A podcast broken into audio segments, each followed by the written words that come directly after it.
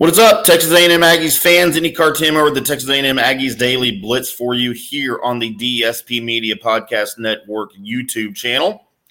Welcome on into the show. It's a great day, cloudy, overcast, a little bit cool, but it is otherwise sunny in Aggie Land in College Station. Big game coming up this weekend against the Ole Miss Rebels. I wanted to preview that a little bit for you today. Uh, as we're probably not too familiar with the Ole Miss Rebels. They're real close to what we played. The A and M Aggies played uh, last week in Auburn.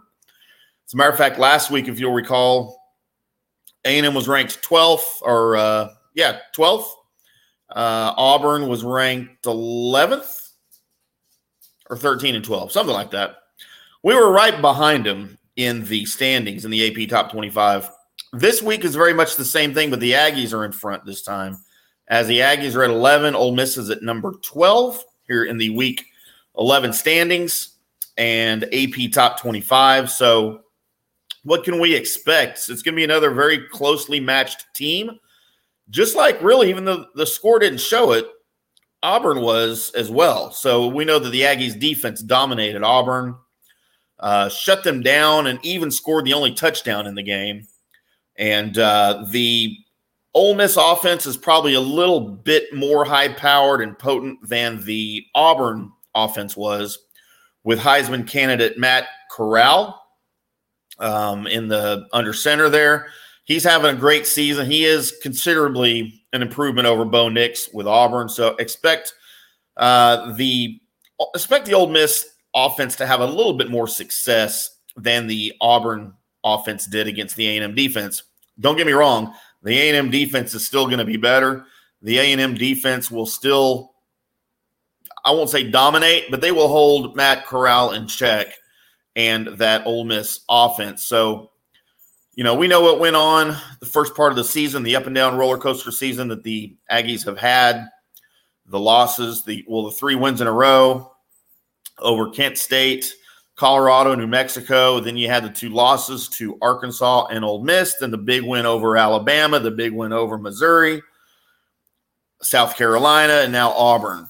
And so uh, the Aggies are on a roll.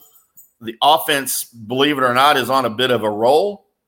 Look at what Zach Calzada was able to do, just the heart of this entire Aggies offense, and really an influence on the defense as well I've been real critical of Zach Calzada all season. And, you know, I believe rightfully so, but you cannot question a dude's heart, man. That, that dude has more heart than maybe anybody I've seen play quarterback at Texas A&M, and I've seen a lot of them.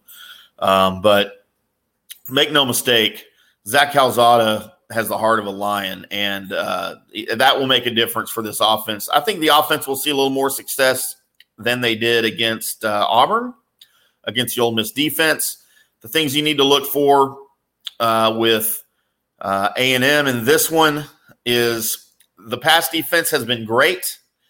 The run defense has been better. And uh, now it's all working in sync with that defense. And it's improved. Both sides of the ball have improved each week since the Alabama win. The offensive line was a massive problem early on, we know, and it's still a little bit spotty, but with what it did against Auburn, over 200 yards rushing for Spiller and Achane. Um, and then in each of the last three games, they've had over 200 yards rushing. I think that continues against Ole Miss. Uh, as far as Ole Miss goes, they're going to have to crank up their offense to beat the A&M defense for sure. It's going to be about control with Ole Miss. Um, A&M was able to beat the control game, beat Alabama with the control game by controlling the ball. They're going to have to do that again against Ole Miss. Uh, and I don't think that'll be much of an issue. We know that at home, Ole Miss has the tendency to strike quickly, to score early, uh, but they haven't played a defense like A and M's yet, and I think A and M will be able to subdue again that offense like we talked about before. And I think it's going to come down to defenses. A and M's defense is better. Um, I predict a little bit higher scoring game with Auburn because I did not think Auburn's offense would be completely shut down. I think my score prediction was 20 to 17 A&M or 20 to 16 A&M, something like that. Um, and I've got something similar here, but I'm going 24 17 A&M. Um, I just think that uh, the Aggies defense, and I'm, those 17 points are pretty much due to the fact that Matt Corral is the quarterback there, Heisman candidate. They've got a decent offensive line. So I'm trying to give them a little bit of credit. 24-17 Aggies in this uh, this matchup, this SEC matchup, and it's again it's a game the Aggies have to win if they want any type of semblance of respect this season you know, I believe a trip to Atlanta is out of the question. Alabama's going to have to lose again, and I don't see that happening. But at the same time, I think the winner of this game gets that third. If you didn't watch my video on the bowl projections, go back and watch that as well. This ties into it a little bit. Uh, this game will probably decide the SEC's third New Year's Six berth, and it'll either be A and M or it'll be Ole Miss.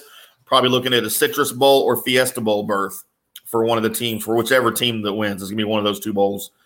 Uh, but go back and check out that video.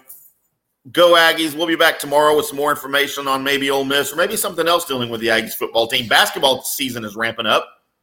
We're going to be talking some basketball for you, men's and women's, here on the Aggies Daily Blitz channel on the DSP Media Podcast Network YouTube channel. Make sure you hit that subscribe button and hit the bell for all the notifications for everything that we post here on the channel. Make sure you are checking back regularly. If you like the the audio portion of the podcast, but you don't, you don't want to look at my ugly face, that's cool. Go over to dspmediaonline.com. You can subscribe to the audio portion of the podcasts there.